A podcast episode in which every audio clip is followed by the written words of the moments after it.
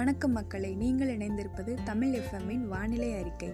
நீண்ட நேரமாக ஒரே இடத்தில் மையம் கொண்டுள்ளது புரவி புயல். புரவி புயலால் சென்னை உட்பட தமிழகம் எங்கும் பல்வேறு மாவட்டங்களில் கனமழை பெய்துள்ளது. தெற்கு வங்கக்கடலில் உருவான காற்றழுத்த தாழ்வு மண்டலம் புயலாக உருவெடுத்ததை அடுத்து அதற்கு புரவி என பெயரிடப்பட்டது. இந்த புரவி புயல் ஆழ்ந்த காற்றழுத்த தாழ்வு மண்டலமாக வலுவிழந்து ராமநாதபுரம் தூத்துக்குடி இடையே இன்று கரையை கடக்கும் என சென்னை வானிலை ஆய்வு மையம் தெரிவித்துள்ளது.